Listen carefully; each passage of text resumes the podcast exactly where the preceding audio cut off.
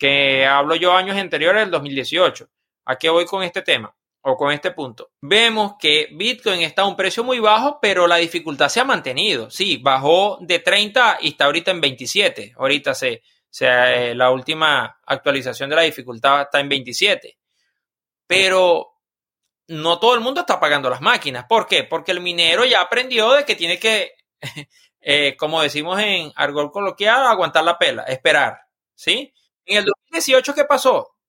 grandes empresas apagaron todas sus máquinas y regalando las máquinas. No, eso ya se va a acabar, eso Bitcoin se va a cero. ¿Y qué pasó con Bitcoin? De 3.000 a donde llegó, 67 mil dólares. ¿Qué conocimientos necesitas para ser un minero de Bitcoin? ¿Cómo están las regulaciones en América Latina y el mundo para ejercer la minería? ¿Qué hacen los mineros cuando el precio sube o cuando el precio baja? Las respuestas a estas y otras preguntas las tendremos con José Parra, CEO de CryptoMiner, una empresa dedicada a ofrecer soluciones al sector de la minería digital en Venezuela. Con él abordaremos diversos temas relacionados a la labor que ejercen los mineros. De esta forma les doy la bienvenida a un nuevo episodio del podcast de criptotendencias.com un espacio para los entusiastas de Bitcoin, las criptomonedas y la tecnología blockchain. Quien les habla el anfitrión de este espacio, Franklin Roldán. La invitación como en cada episodio es a que visiten nuestro sitio web criptotendencias.com.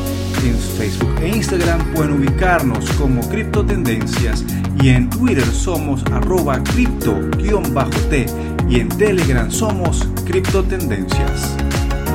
Quiero hablarte de localcryptos.com, una plataforma peer-to-peer que te permite comprar criptomonedas sin intermediarios, de forma rápida, segura y privada, sin ceder la custodia de tus criptoactivos.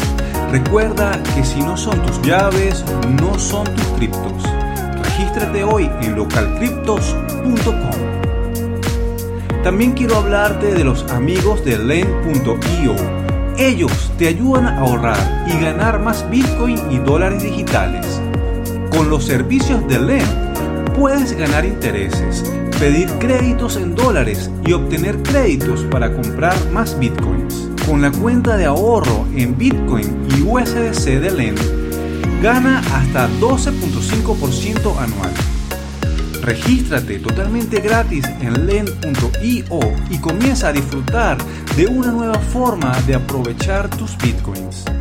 Quiero darle la bienvenida al podcast de criptotendencias.com a José Parra, CEO de CryptoMiner. José, bienvenido al podcast de criptotendencias.com. Hola, ¿qué tal? De verdad muy agradecido por estar en este importante medio eh, transmitiéndole a las personas nuestros conocimientos en un área tan importante como es eh, la minería de Bitcoin.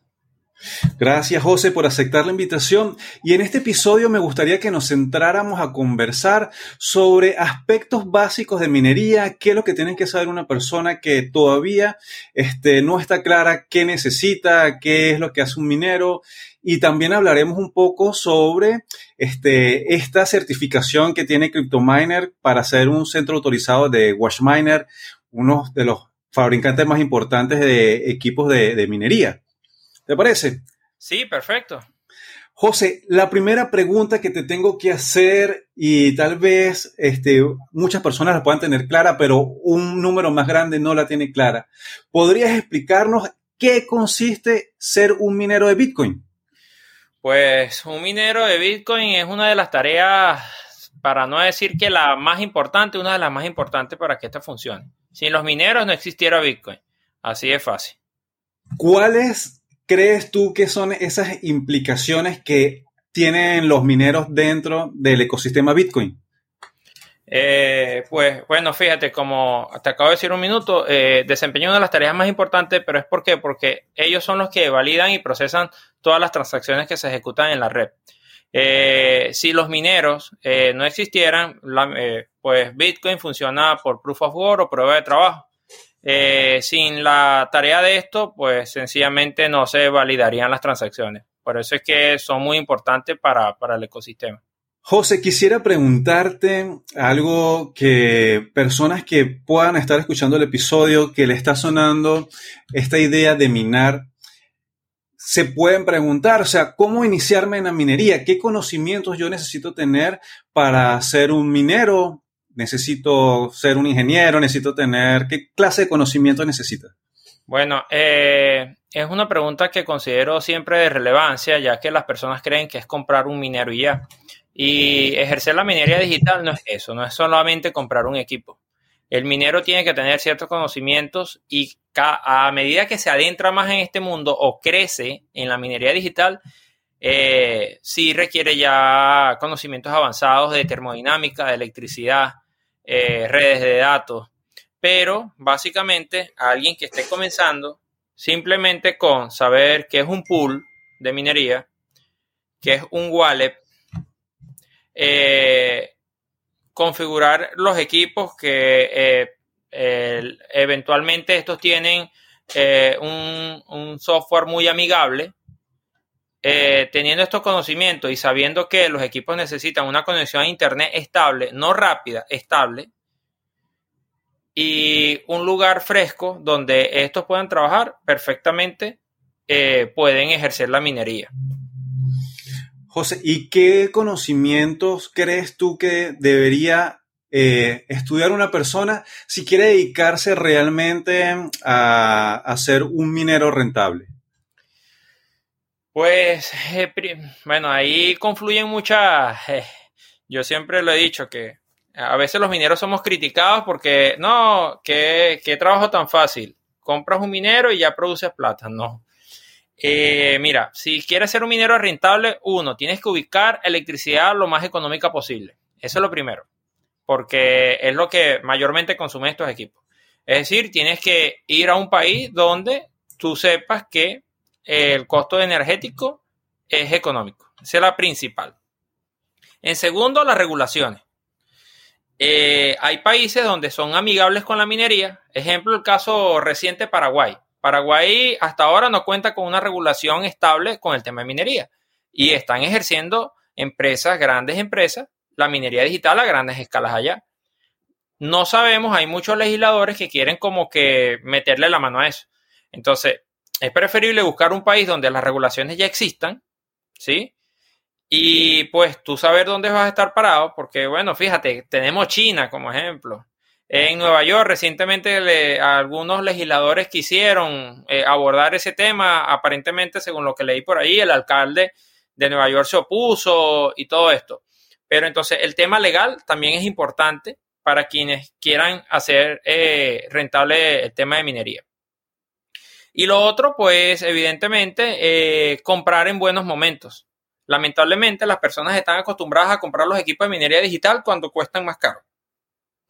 Mi empresa se dedica también a la venta de equipos y pues ahorita las ventas están bajas. ¿Por qué están bajas? Porque la gente cree que Bitcoin se va a ir a cero. Básicamente eso. Cuando Bitcoin está eh, en un hype o, o va en ascenso, todo se encarece producto de que hay mayor demanda y hay poca oferta. Entonces las personas prefieren comprar en ese momento. Pues eso eh, yo lo veo como una mala hora de entrar, ¿sí?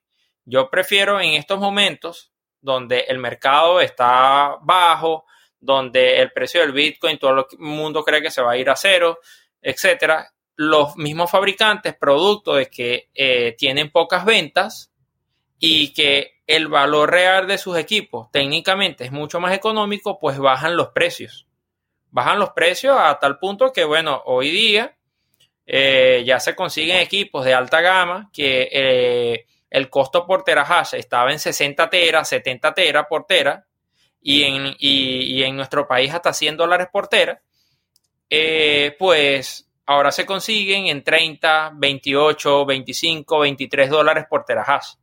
O sea, han, han, bajado considerablemente. Entonces, otro punto interesante para hacer rentable la minería es saber entrar, o sea, buscar el momento perfecto para entrar, cuando perfectamente cuando el mercado esté, está así como está ahora. O sea, que los precios están bajos, están más accesibles. Entonces tu costo de inversión de entrada es mucho menor. Y si la idea del minero es que eh, holdee sus bitcoins, que los guarde, para que en esos momentos de, hype o que el precio se va arriba, es donde tú puedas capitular, eh, o sea, vender tus bitcoins y sacarle mejor provecho. O sea que estamos, las personas que están escuchando este episodio pueden estar seguros que este es un buen momento para iniciar la minería si así lo quisieran. ¿Qué equipos, no hablemos, eh, sino por lo menos cuál sería lo más básico que una persona pudiera adquirir para comenzar a testear lo que es ser un minero de Bitcoin?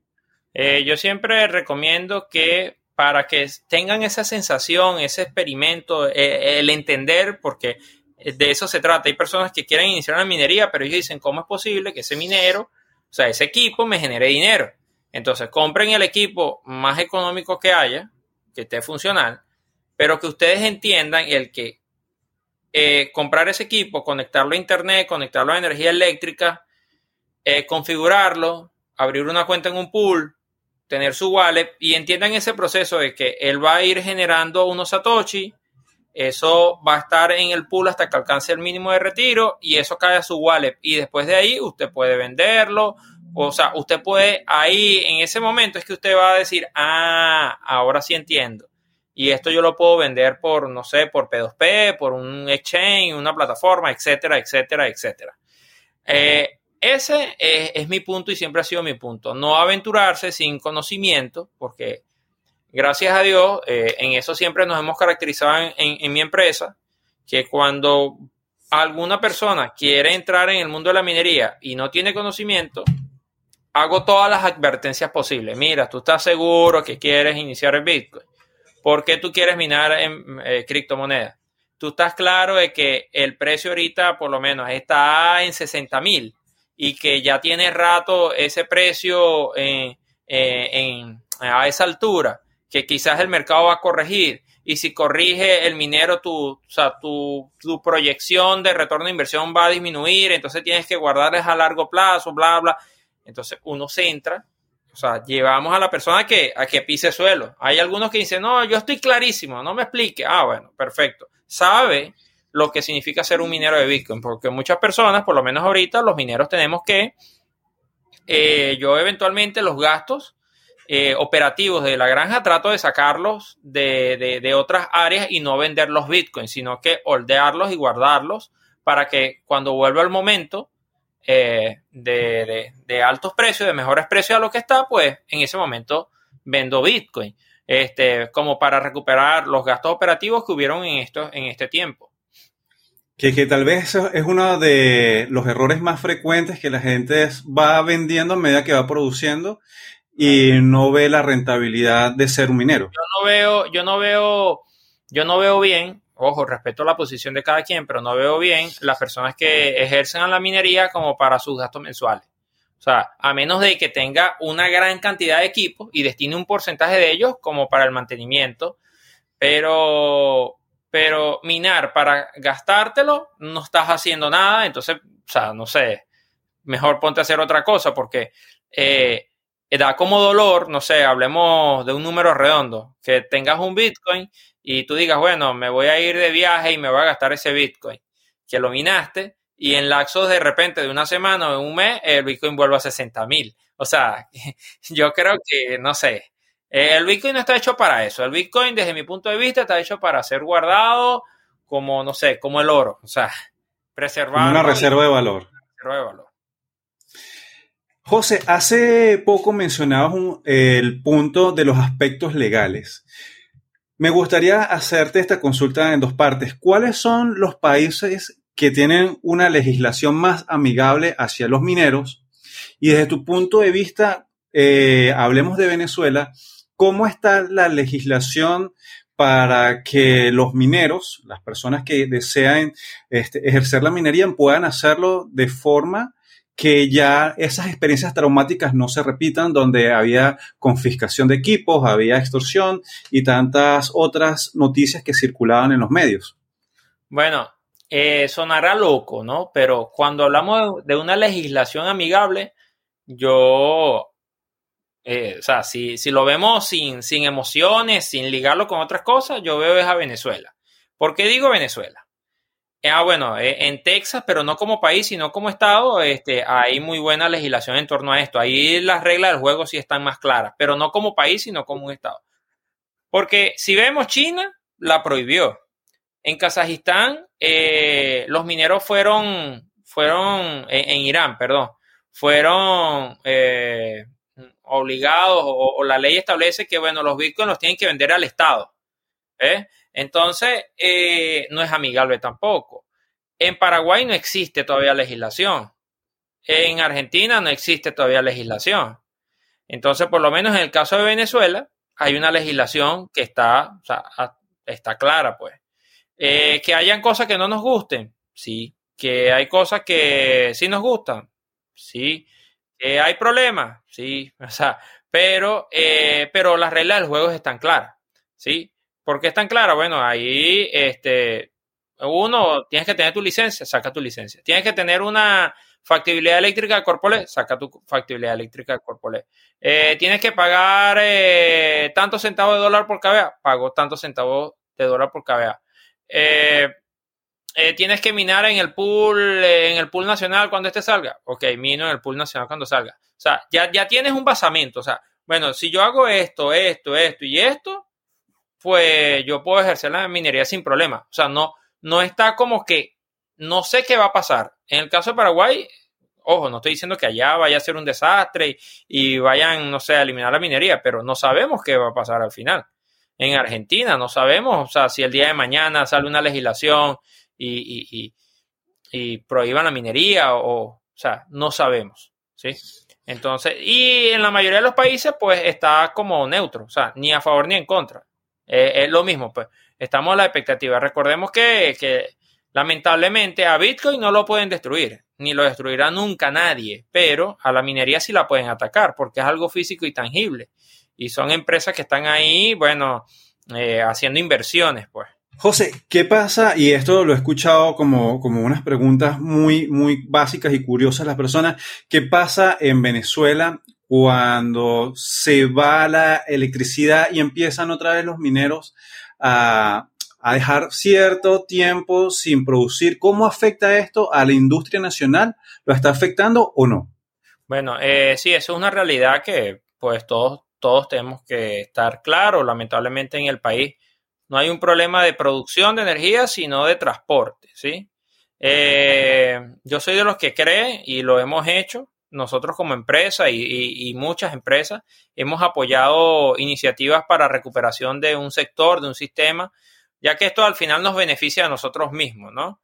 Pero evidentemente cuando se va la energía, eh, queda sin producción. Entonces, aún así, por la cuenta que nosotros hemos sacado, eh, por decir, eh, es a un centavo de dólar el, kilowatt hora, competitivo a nivel mundial, pero con estas idas de, luz y todo esto, de repente puede llegar a los dos centavos. Aún sigue siendo un número, un número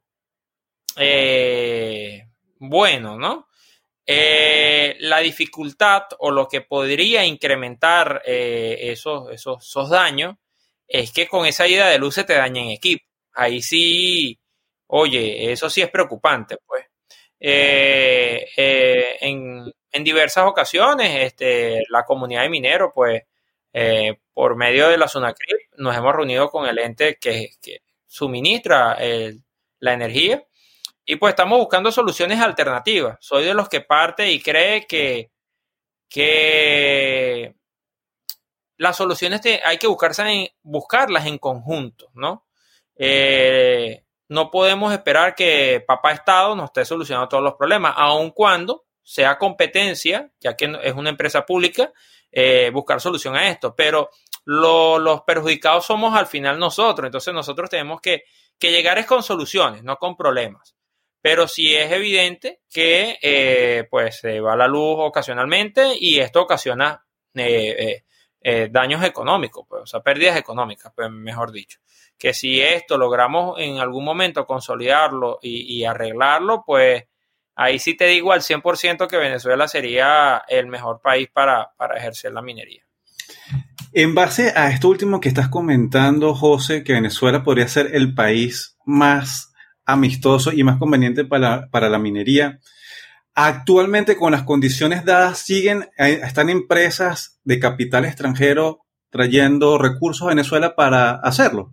Sí, sí hay, sí hay, sí hay, sí hay em, recursos extranjeros ya en tema de minería en Venezuela.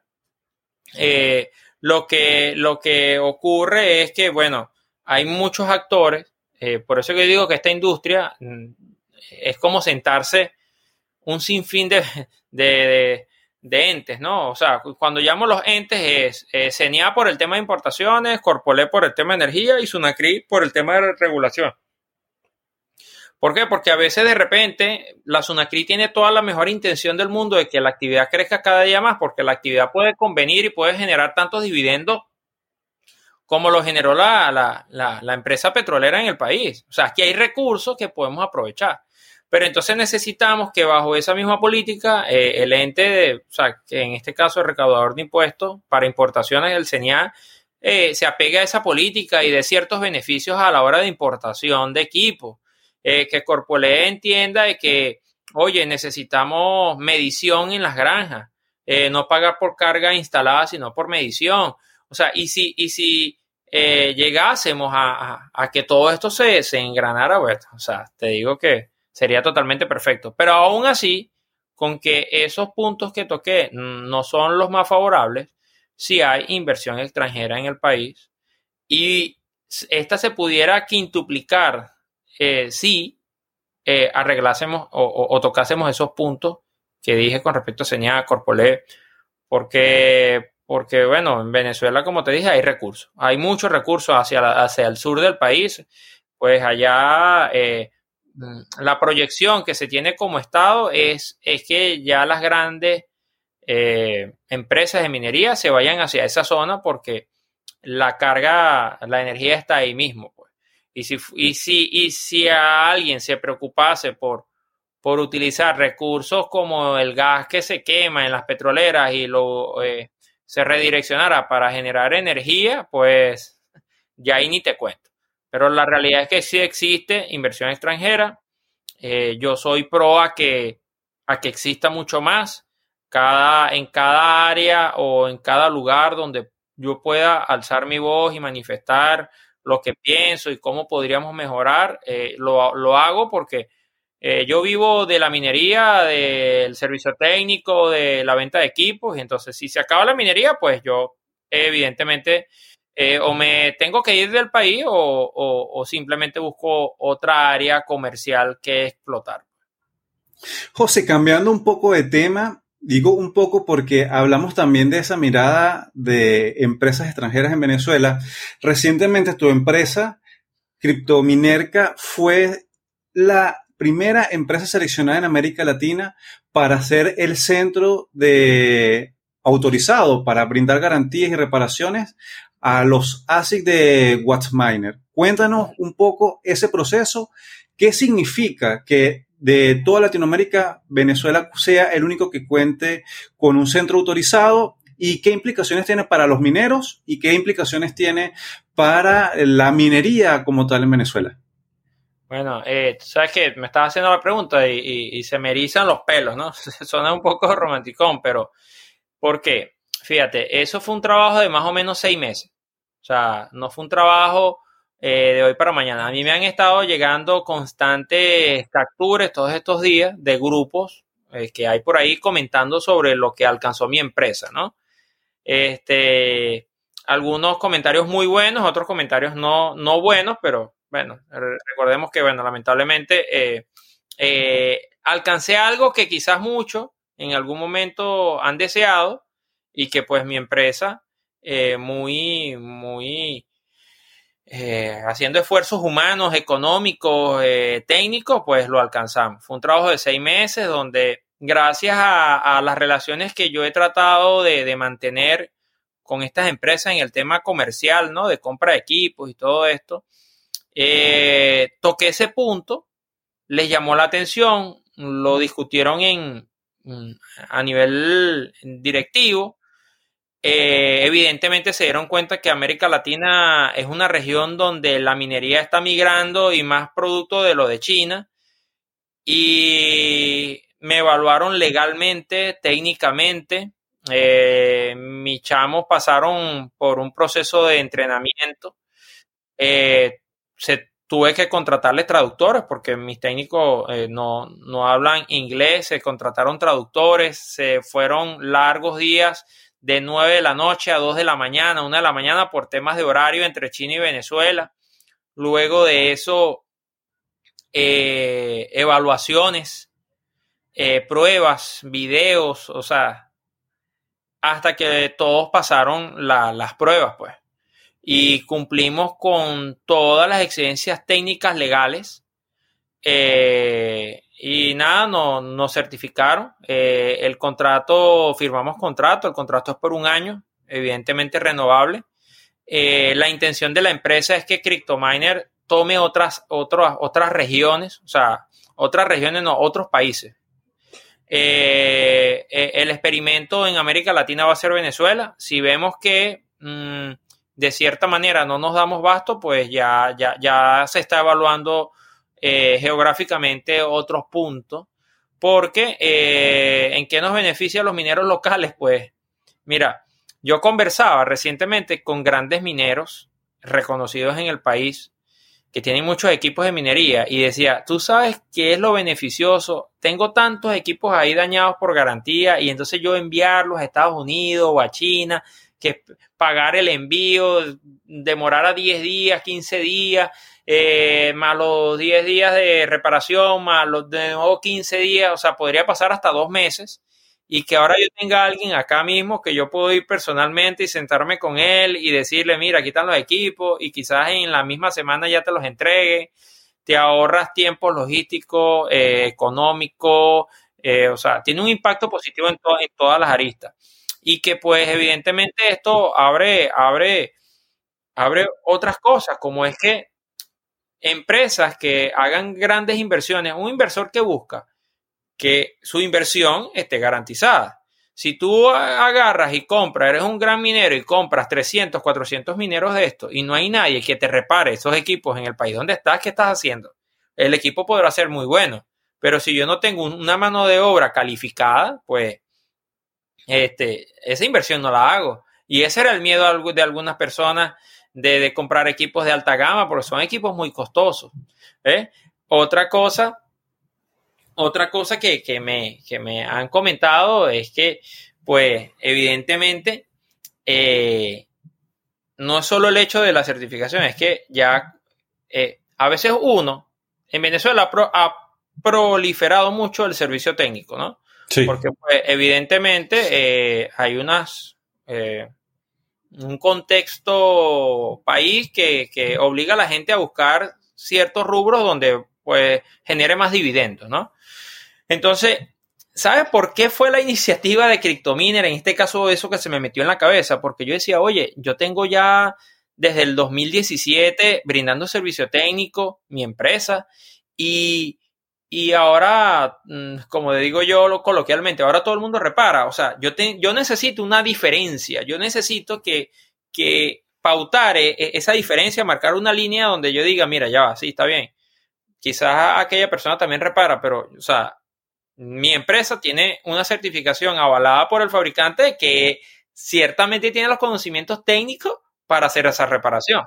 Y ahí fue realmente, ese fue el punto en que me llevó a mí a buscar esa certificación y que no va a ser la única. Ya se está trabajando con otras empresas importantes en esto porque quiero eso. O sea, yo lo comenté el año pasado en un evento que me invitaron. Yo dije, sí, conmigo inició gente en servicio técnico que, que, que no, no son TCU en electrónica ni ingeniero en electrónica. Pero eso no quiere decir que mis muchachos no vayan a ir más adelante y es lo que estoy haciendo. Estoy profesionalizando al personal que trabaja en CryptoMiner, marcar esa diferencia, brindar un servicio técnico totalmente garantizado y avalado por los fabricantes. Entonces, pues todo eso fue lo que me, llevó a alcanzar tan importante este, meta que en resumidas cuentas va a beneficiar a toda la comunidad de mineros, porque evidentemente el beneficio es para el minero. Para la, empresa porque, porque realmente eh, eh, dice o, demuestra que es una empresa seria, porque Washminer no va a venir y hacer una alianza con una empresa que, que sea irresponsable, que no cumpla con, los lineamientos, no va a emitirme un certificado, no vamos a, firmar un contrato y un convenio, y mucho menos va a enviar partes y piezas sin costo. O sea, CryptoMiner ahora se convierte como en un tenedor o en un banco de Washminer. Enviarme N cantidad de fuentes, N cantidad de controladoras, N cantidad de repuestos en stock que si fuéramos un irresponsable, pues bueno, ya tú sabes qué podríamos hacer. Pero no, estamos enfocados en brindar un buen servicio, en quedar muy bien con la marca y seguir creciendo. José, quisiera preguntarte también sobre algo que se habla mucho también en los medios y es cómo afecta el precio a los mineros. ¿Qué hacen los mineros cuando el precio sube? ¿Qué hacen los mineros cuando el precio baja? ¿Apagan los equipos? ¿Encienden los equipos? ¿Qué hacen? Pues muy buena pregunta. Eh, recientemente hemos visto cómo grandes, no sé, ustedes que, ustedes que están en el medio de las noticias, no sé si se enteraron que una empresa muy reconocida de minería digital eh, está, bueno, prácticamente quebró, eh, tiene una deuda de millones de dólares en energía y que pues no, no, la va a cancelar. Eso ocurrió en los Estados Unidos. es, un, es un momento duro el precio de Bitcoin al precio que está para los mineros porque, porque evidentemente hay muchas operaciones de minería que se mantienen con lo minado, ¿sí? Entonces, eh, ahorita el, al precio que estamos y la dificultad de minado está al doble de lo que estaba en su momento anterior. O sea, ya, déjame, déjame tratar de explicarlo bien. Antes la dificultad de minería estaba más o menos cuando Bitcoin estaba en los 20 en los 20.000 en aquellos momentos, la dificultad de minería estaba en en 9.000, eh, 10.000. Ahora la dificultad de minería está en 27, en 27.000. O sea, los equipos están produciendo menos eh, a nivel de satoshis y el precio está muy bajo. O sea, que para tú poder garantizar y mantener tus operaciones, prácticamente estás trabajando ahorita es para mantener las operaciones. Entonces, es, un momento duro y difícil. Eventualmente hay, hay, muchas estrategias, hay personas, hay grandes empresas o emporios de minería que lo que hacen es, eh, van a créditos para poder mantener sus operaciones, o sea, sacan fiat o, o hacen préstamos y mantienen sus operaciones con esos préstamos a espera de que el Bitcoin guardan sus Bitcoin a espera de que el precio del Bitcoin vuelva a aumentar y bueno, solventan sus préstamos y, no, y no vendieron sus Bitcoin a un precio muy bajo. Esa es una estrategia. Otra estrategia, pues el que tenga desempeño otras actividades económicas, pues quizás mantener la granja con, con, dinero de, de, otro, de, otro, eh, de otro negocio.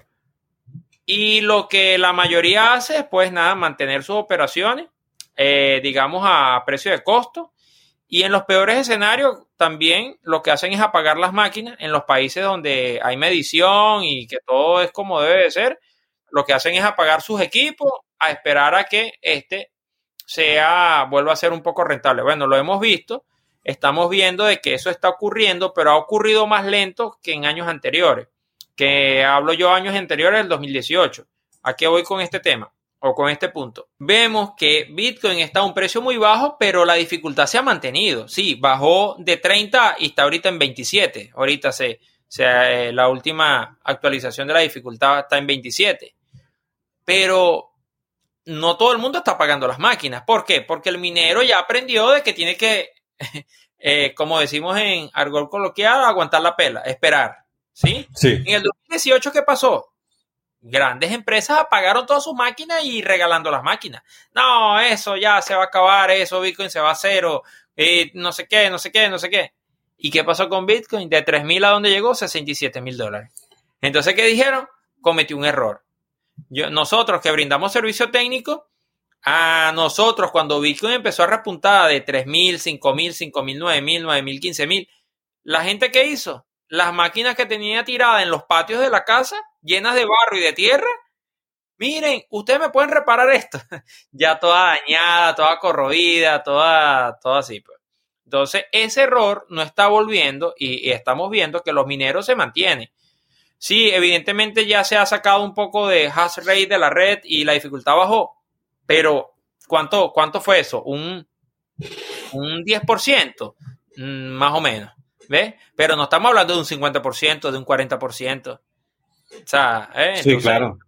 Yo creo que los mineros ya aprendimos la lección y la lección es esperar.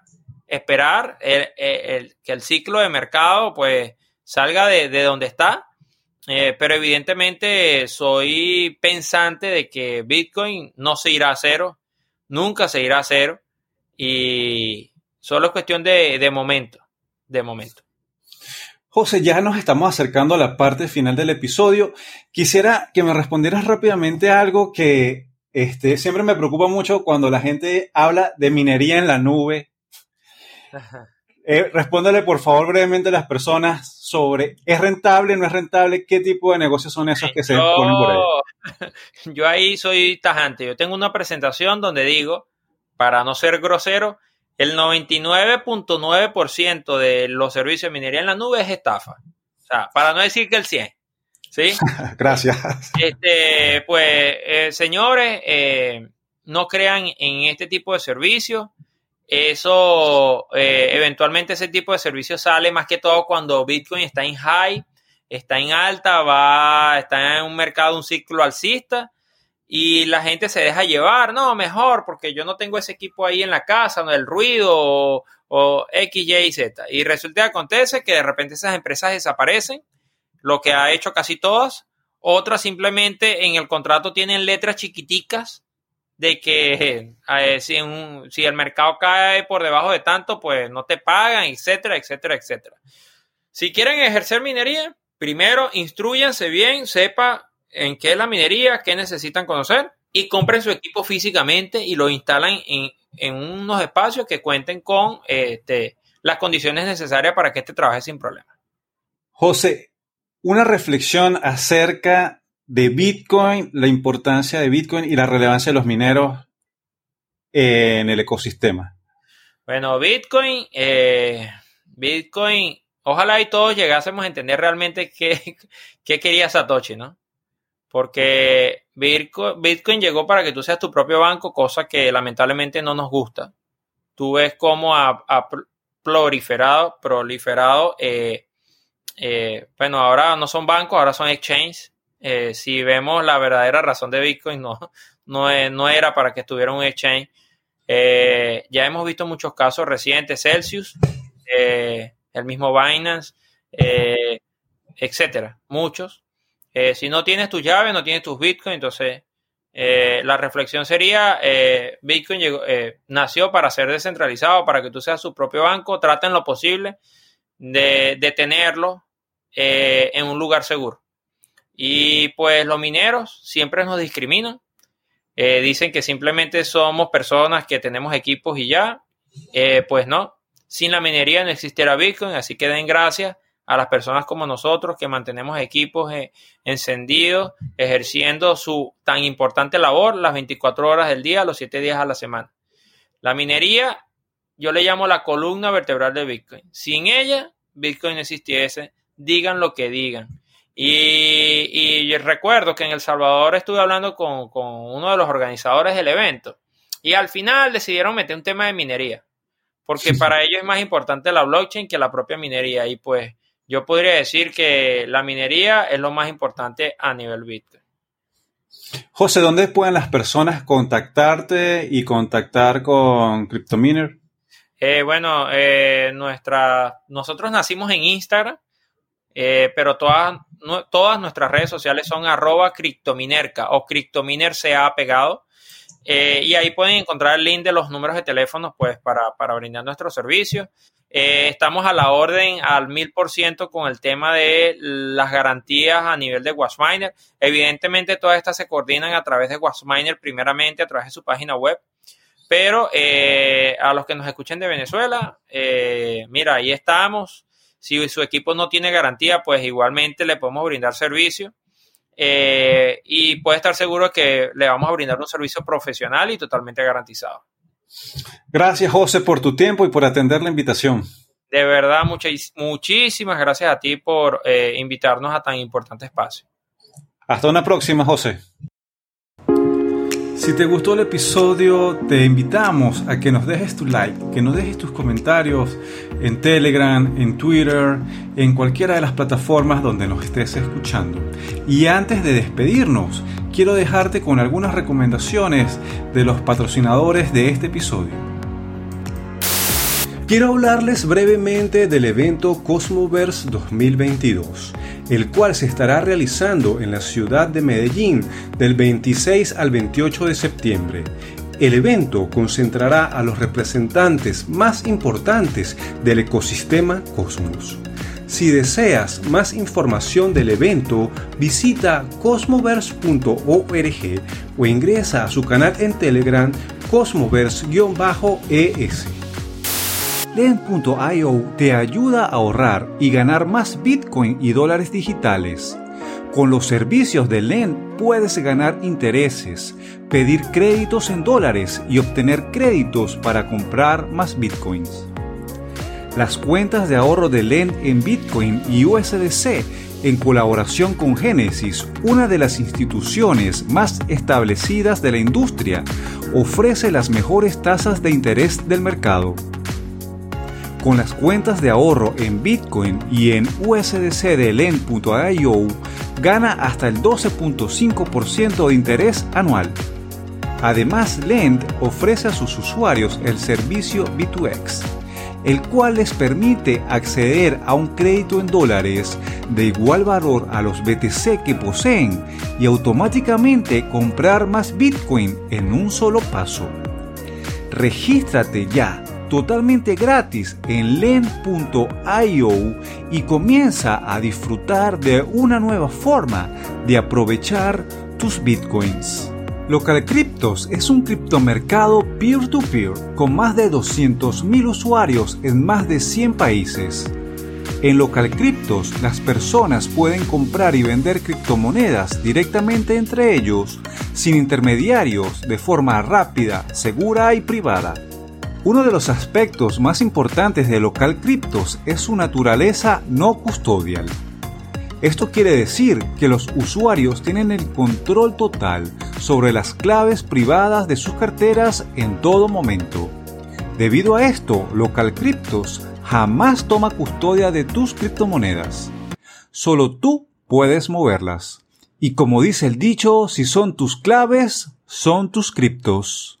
Además, Local Cryptos cuenta con más de 40 formas de pago, un sistema de mensajería cifrada en ambos extremos, contratos de garantía descentralizados y mucho más. Empieza hoy mismo en localcryptos.com.